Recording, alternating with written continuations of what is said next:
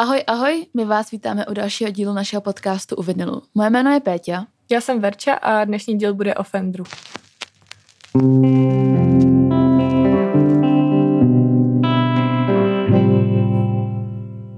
Na začátek bychom vás chtěli poprosit, požádat. Uh, právě probíhá soutěž, která se jmenuje Podcast roku a chtěli bychom vás poprosit, eh, pokud vás náš podcast baví a myslíte si a cítíte to tak, že by se měl umístit na nějaké dobré pozici, tak eh, hodně, hodně, hodně, opravdu hodně oceníme, eh, když nám tam hodíte hlas a jsou tam tři pozice, takže můžete hlasovat pro nějaký dva další vaše oblíbené podcasty. Děkujeme. Děkujeme.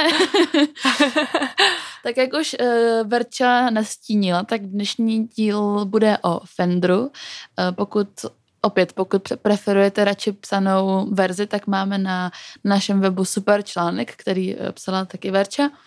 A tak no, tak Verčo, klidně to můžeš nějak odstartovat. Když se řekne Fender, tak asi většině z vás se vybaví hlavně kytary, protože si myslím, že i plno z vás eh, kytaru od Fenderu třeba má, ale Fender vyrábí vlastně i baskytary a zesilovače. Mm-hmm. A je to značka, která teda byla založena v roce 1946 a dneska vám tu budeme vyprávět o tom, vlastně o těch začátcích, o tom zakladateli mm-hmm. a probereme tedy do podrobna hlavně dvě ty první kytary, ty nejvíc ikonický asi, co Fender vlastně má hned od začátku. Ta značka se jmenuje po pánovi, kterýho jsme zmiňovali v kvízu. Teď jsem si vlastně uvědomila, že jsme dávala otázku na ně.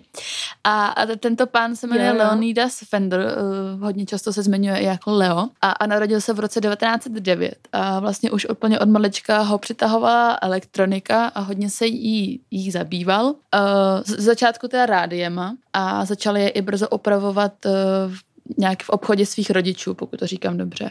No, on potom teda uh, opravoval v tom obchodě, potom absolvoval střední školu a šel vysokou školu studovat, ale nikdy se nevěnoval jako víc té elektronice, takže se učil třeba o učitnictví, o podnikání, což se mu potom vlastně hodilo, ale všechno, co se týče té elektroniky, se naučil sám. On vlastně nebyl ani kytarista, takže uh, to viděl taky z úplně jiného úhlu, jako mohla to být výhoda a vlastně i nevýhoda. To no. si úplně nedokážu představit, že bych vyráběla něco, čemu jako absolutně jako nerozumím z nějakého praktického hlediska. Víš, že jako, jako kytarista asi tušíš, kde by co mělo být, aby ti to usnadnilo třeba hraní, ale jako teď, kdyby mi někdo řekl, jdi a vyrob nevím, co, něco, čemu pak nerozumím, tak vůbec ne, to nepochopím, ale jako proto ho tak obdivuju, jo, jo. že prostě to, to zvládl, no. A příběh značky Fender, tak jak ji známe teď, začal v roce 38, eh, kdy si Leo půjčil 600 dolarů a založil si firmu, která se jmenovala Fender Radio Service. A otevřel si prostě malý obchod a opravoval v něm rádia, gramofony. Potom teda, když měl otevřený ten svůj podnik, eh, tak začal postupně eh, sestavovat svoje zesilovače podle vlastních návrhů a tím se teda stal vyhlášeným, muzikanti začali tam si pro ty výrobky chodit a stával se prostě populárním. Tam teda přichází ten zlomový bod, eh, kdy se začínají objevovat ty kytary a to na začátku 40. let, když se teda Leo setkal eh, s Claytonem Kaufmanem a to byl hudebník a hlavně v první řadě to byl i designér elektrických kytar a předtím pracoval ještě pro jinou společnost, takže začali postupně pracovat i na těch kytarách. A pak se z něho stal teda Leův obchodní partner a založili společnost, která se jmenovala KNF Manufacturing Corp. A tam právě vyráběli uh, a vyráběli a prodávali elektrické nástroje a zesilovače. Tahle společnost zahájila výrobu v roce 45 ten sortiment které byly uh, hlavně lapstylové kytary a zesilovače. A potom teda jako vlastně zjistili, že tohle, tahle výroba a ten prodej jim vynáší daleko víc než jenom ta oprava. Takže prostě měli hlavně obchod na to, kde prodávali tyhle věci, tu uh, opravnu teda, eh, kde opravovali ty gramofony a tak, jak jsme říkali, tak to nechali s tím, že už tam jako uh, ten Leo nepůsobil ne, ne, nedohlížel tam na to. Kaufman ale nebyl o těch vyhlídkách uh, přesvědčený a tak trošku zlém nesouhlasil a bál se, že o ty peníze, který investoval do té společnosti, přijde protože prostě měl nějaký negativní zkušenosti právě u té firmy, jak Verča zmiňoval, což byl Rickenback a jeho cesty se zlém prostě rozešly o rok později a Fender se přejmenoval na Fender Electronic Instrument Company. No a tu dílnu tu tedy vlastně uh, měl otevřenou do roku 1951, no. Uh, uh-huh. když už na ní teda potom nedohlížel. A právě tady se zrodila ikonická společnost Fender a první zakázková lapstýlová kytara byla vyrobená v roce 46 a byla pro jeho přítele Noela a je vlastně doteďka považovaná za úplně první produkt, který je známý pod logem Fender.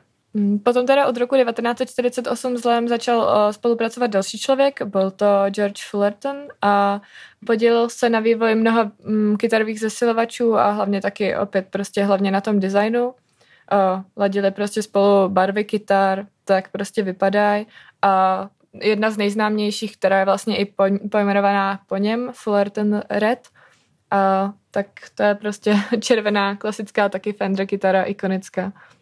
Potom teda kromě Lea a George byli i další důležitý lidi pod značkou Fender, který prostě s tím hodně pomáhali a jedním z nich byl Freddy, což byl uh, hudebník a zároveň produktový inženýr a potom ještě tam byl marketingový genius uh, Don. A právě Don uh, navrhnul Leovi, aby zkusil vytvořit kytaru ve španělském stylu a protože Leo prostě to měl rád a měl rád výzvy, tak uh, se hned pustil do té práce a hned začal pracovat na designu jak jsme teda říkali, tak, nebo jak Verča říkala, tak Leon nikdy nebyl kytarista. A a v jeho případě to byla asi fakt prostě výhoda, protože otevřeněji o těch kytarách přemýšlel a zjistil, že mnoho hráčů v té době vlastnilo pouze jednu kytaru a když ta kytara byla třeba opotřebovaná nebo poškozená, tak by ty opravy byly časově náročný a nákladný. Tím, že si právě ty hudebníci tím vydělávali jako celkově na živobytí, úplně na všechno, tak v tom momentě, když by tu kytaru dali do toho servisu, tak uh, za prvý by za to museli strašně moc zaplatit a za druhý by na to museli čekat, že jo. Takže v té době, co se ta kytara opravovala, tak si nemohli vydělávat, takže Leo chtěl vytvořit nějakou kytaru, která by byla levná a která by byla prostě spolehlivá a pomohla vyřešit tenhle ten problém zároveň, aby jako vyřešil i ty nevýhody, co mají uh, ty dutý kytary prostě. A po několika prototypech, které byly testovány kytaristama a následném vylepšení, Leo spustil první pevnou kytaru a ta přišla v roce 1950 a je to legendární Fender Esquire. Protože některé krky měly problémy s pokřivením. To je jak iPhone 6. Byly asi tahle kytara teda měla jediný snímač a první model, který byl uvedený v katalogu Fender z roku 1950, byl černý. Tady v podcastu vám bohužel jako neukážem, jak ty kytary uh, vypadaly, ale když si najdete u nás na webu, pokud vás to zajímá, ten článek, tak tam vždycky k tomu je přiložený obrázek a určitě i na Instagramu vám přidáme mm-hmm. do swipování nějaký fotky, kde si to budete moc při poslechu třeba prohlídnout. Leo cítil, že Javor a ten způsob výroby, který používal na ten krk, eh, bude dostatečně silný, ale to byla chyba, protože eh, některé ty krky měly problémy s pokřivením, takže se jich vyrobilo jenom asi 50 a následoval potom rafinovanější model. Ten uh, rafinovanější model teda vyšel v roce 1951 a Fender teda nabídnul první sériově vyráběnou elektrickou kytaru ve španělském stylu, na který teda pracoval, eh, podle toho nápadu, o kterém jsem tady mluvila, co dostal. A ta kytara teda měla dva snímače a příhradovou tyč a jmenovala se Fender Broadcaster. Eh, s tím názvem byl teda okamžitě problém, protože Fender kontaktovala společnost Gretsch Company, která je z Brooklynu v New Yorku a kontaktovali je teda s tím, že ten název už používají pro jejich výrobek, což vlastně byly bicí. A Fender si byl prostě uh, jistý s tím, že když s tím nic neudělá, tak z toho bude jako problém. A tak museli ten název změnit a Leo, protože byl prostě skromný, tak uh, co teda udělal s těma štítkama, tak s, nima, z nich uh, část toho názvu odříznul a na těch kytarách bylo vlastně jenom napsáno Fender, takže potom uh, ty sběratele pojmenovali jako po svém tu kytaru Nocaster a později se teda ta kytara jmenovala Telecaster. Což mi připomíná to album od Arctic Monkeys, který vydali a potom museli ten obal přelepit samolepkou Arctic Monkeys, aby to nebylo nějaký pohoršující, takže no to jo, no. jenom taková vsuvka. no a ten Telecaster teda byla uh, plně pevná kytara, měla javorový krk a Fender teda zkoušel i jiný dřeva na to a Eh, těla těch prototypů byly vyrobeny třeba z borovice, ale to se snadno promáčkly, takže to asi nevyšlo. Co stali u toho javorového dřeva, protože to bylo v tomhle tom ohledu nejspolehlivější prostě, no. V čem měl taky Fender uh, velkou výhodu bylo to, že oni ty kytary nevyráběli na zakázku jako vlastně většina výrobců, ale postavili továrnu a tam vyráběli ty kytary ve velkém. Většinu těch dílů, co na ty kytary používali, tak si vyrobili sami, kromě, myslím, teda asi strun. To potom uh, zvažoval dohodu s uh, prostě společností, která by jim ty struny dodávala. Většina těch pracovníků v té továrně byly ženy nebo migrující pracovníci. Všechny prostě proškolili uvnitř té továrny, takže to bylo úplně plně prostě uh, samostatná jednotka, co prostě nepotřebovala nikoho dalšího moc zvenku, no. A v roce 51 Leo vynalezl první sériově vyráběnou elektrickou baskytaru uh, s pevným tělem, která se říkala, nebo které se říkalo Precision Bass, takzvaný P-Bass. Ta kytara vlastně, nebo ta baskytara uh, vznikla, protože Leo chápal ty problémy, se kterými se potýkali hráči, kteří hráli na akustický kontrabas a prostě nemohli už uh, tou hlasitostí moc soutěžit jako s ostatními hudebníkama, takže tohle to byl jako super krok a super vynález v té době. A potom Fender představil i basový zesilovač, který se jmenoval Fender Bassman. V té době byl asi největším konkurentem, nebo asi jednoznačně největším konkurentem Fender uh, Gibson a ten v roce 52 představil plně pevnou kytaru, taky úplně totálně legendární model, který se jmenuje Les Paul Golden Top. A v roce 54 Fender reagoval zcela novým designem, eh, který podle Lea nahradil ten Telecaster a to je Fender Stratocaster. Ten teda navrhli ty lidi, o kterých jsme už mluvili, takže Leo, uh, Bill, George Fullerton a ještě ten Freddy, který už jsem taky zmiňovala. Ten Stratocaster měl úplně jedinečný tvar těla, kterému se říkalo Double Cutaway a byl první kytarou, která měla tři snímače. Uh, ty dvojité výřezy uh, umožnily hráčům snadnější přístup do vyšších pozic na tom krku a Fender Stratocaster je stále nejpopulárnější kopírovanou elektrickou kytarou na světě. V průběhu let teda došlo k mnoho změnám na těchto kytarách. Vyráběly se i různé prostě kytary na zakázku, který si prostě ty muzikanti nechali vyrobit tak, jak oni chtěli ale vyrábí se doteď, pořád jsou stejně populární, jsou hodně důležitý pro historii hudby. A jsou to prostě fakt takový ikonický, obdivovaný kytary. A to nejlepší, co uh, lze sehnat dneska, tak uh, jsou uh, kytary, které jsou vyrobené na zakázku a uh, zastřešuje je Fender Custom Shop, kde si můžete nechat vyrobit kytaru úplně jakou chcete. Jsou tam prostě designéři, můžete si tam vybrat různé technologie, prostě úplně cokoliv si vlastně vzpomenete, tak vám to udělají.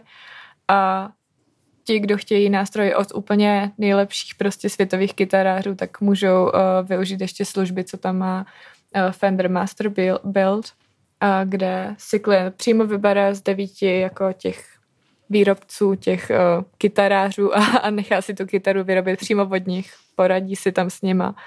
A je to super, že mají takový jedinečný kousek originální. To je hodně tempting, ty, ale to úplně musí stát taky strašný prachy, to je úplně neskutečné. Jo, jo. ale potom máš k té kytaře určitě jako takový citový pouto, když prostě no víš, že, že ji máš jenom ty a že ji máš vyrobenou tak, jak si prostě přeješ, no. A když se ji rozhodneš za 20 let prodat, tak ji prodáš třeba za milion jo. dolarů.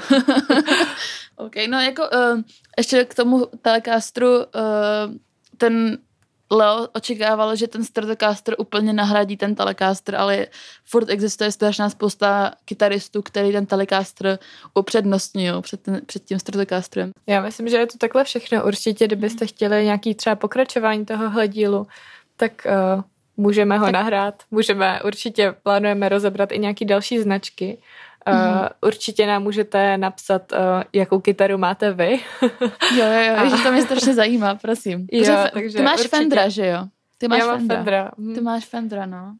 Já, já nemám Fendra, bohužel, ale Verča má Fendra, tak Verča ví, o čem mluví. ale zajímá nás to, takže určitě, myslíme to vážně, nám napište na Instagramu uh, potom k podcastu, co máte za kytaru a na co hrajete.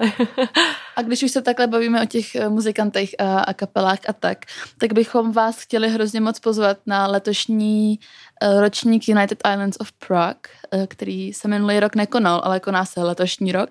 Úplně vám nemůžeme říct, které, které umělce tam uvidíte, protože se to bude postupně odhalovat v průběhu června, ale nás tam uvidíte. Nevím, jestli ty přijedeš, já tam budu určitě Uh, budeš tam Veru? Přijedeš? Nevíš ještě. Ještě uvidím, jak mi to vyjde časově všechno. Veče ještě neví, ale já tam určitě budu. A, a sledujte určitě Instagram United Islands a Facebook United Islands, protože letos to vypadá dobře. Je to Half German Edition a my jsme se tady v tomto podcastu několikrát, nebo teda já, Verča moc ne, ale já jsem se několikrát zmínila, že mám obrovskou slabost pro německý indičko. Takže určitě tam uvidíte nějaký indi, německý indička a spousta českých super kapel a hudebníků a doprovodného programu, který je letos úplně výborný a bude to na všech ostrovech v centru Prahy. Tak doporučujeme na United Islands of Prague. Je to na konci června, tak to sledujte. No a to by bylo teda pro dnešní díl asi všechno, že jo, Veru? Jo, jo, bylo. tak děkujeme moc za pozornost, zase opět. Uh, moc nás těší, že vás to baví a opět připomínáme, pokud byste pro nás chtěli hlasovat v podcastu roku, tak uh, to hodně oceníme. Můžete nám to potom dát vědět třeba na Instagram a my to, my to přezdílíme a budeme se na vás moc těšit u dalšího dílu. Tak se mějte krásně a ahoj. Ahoj.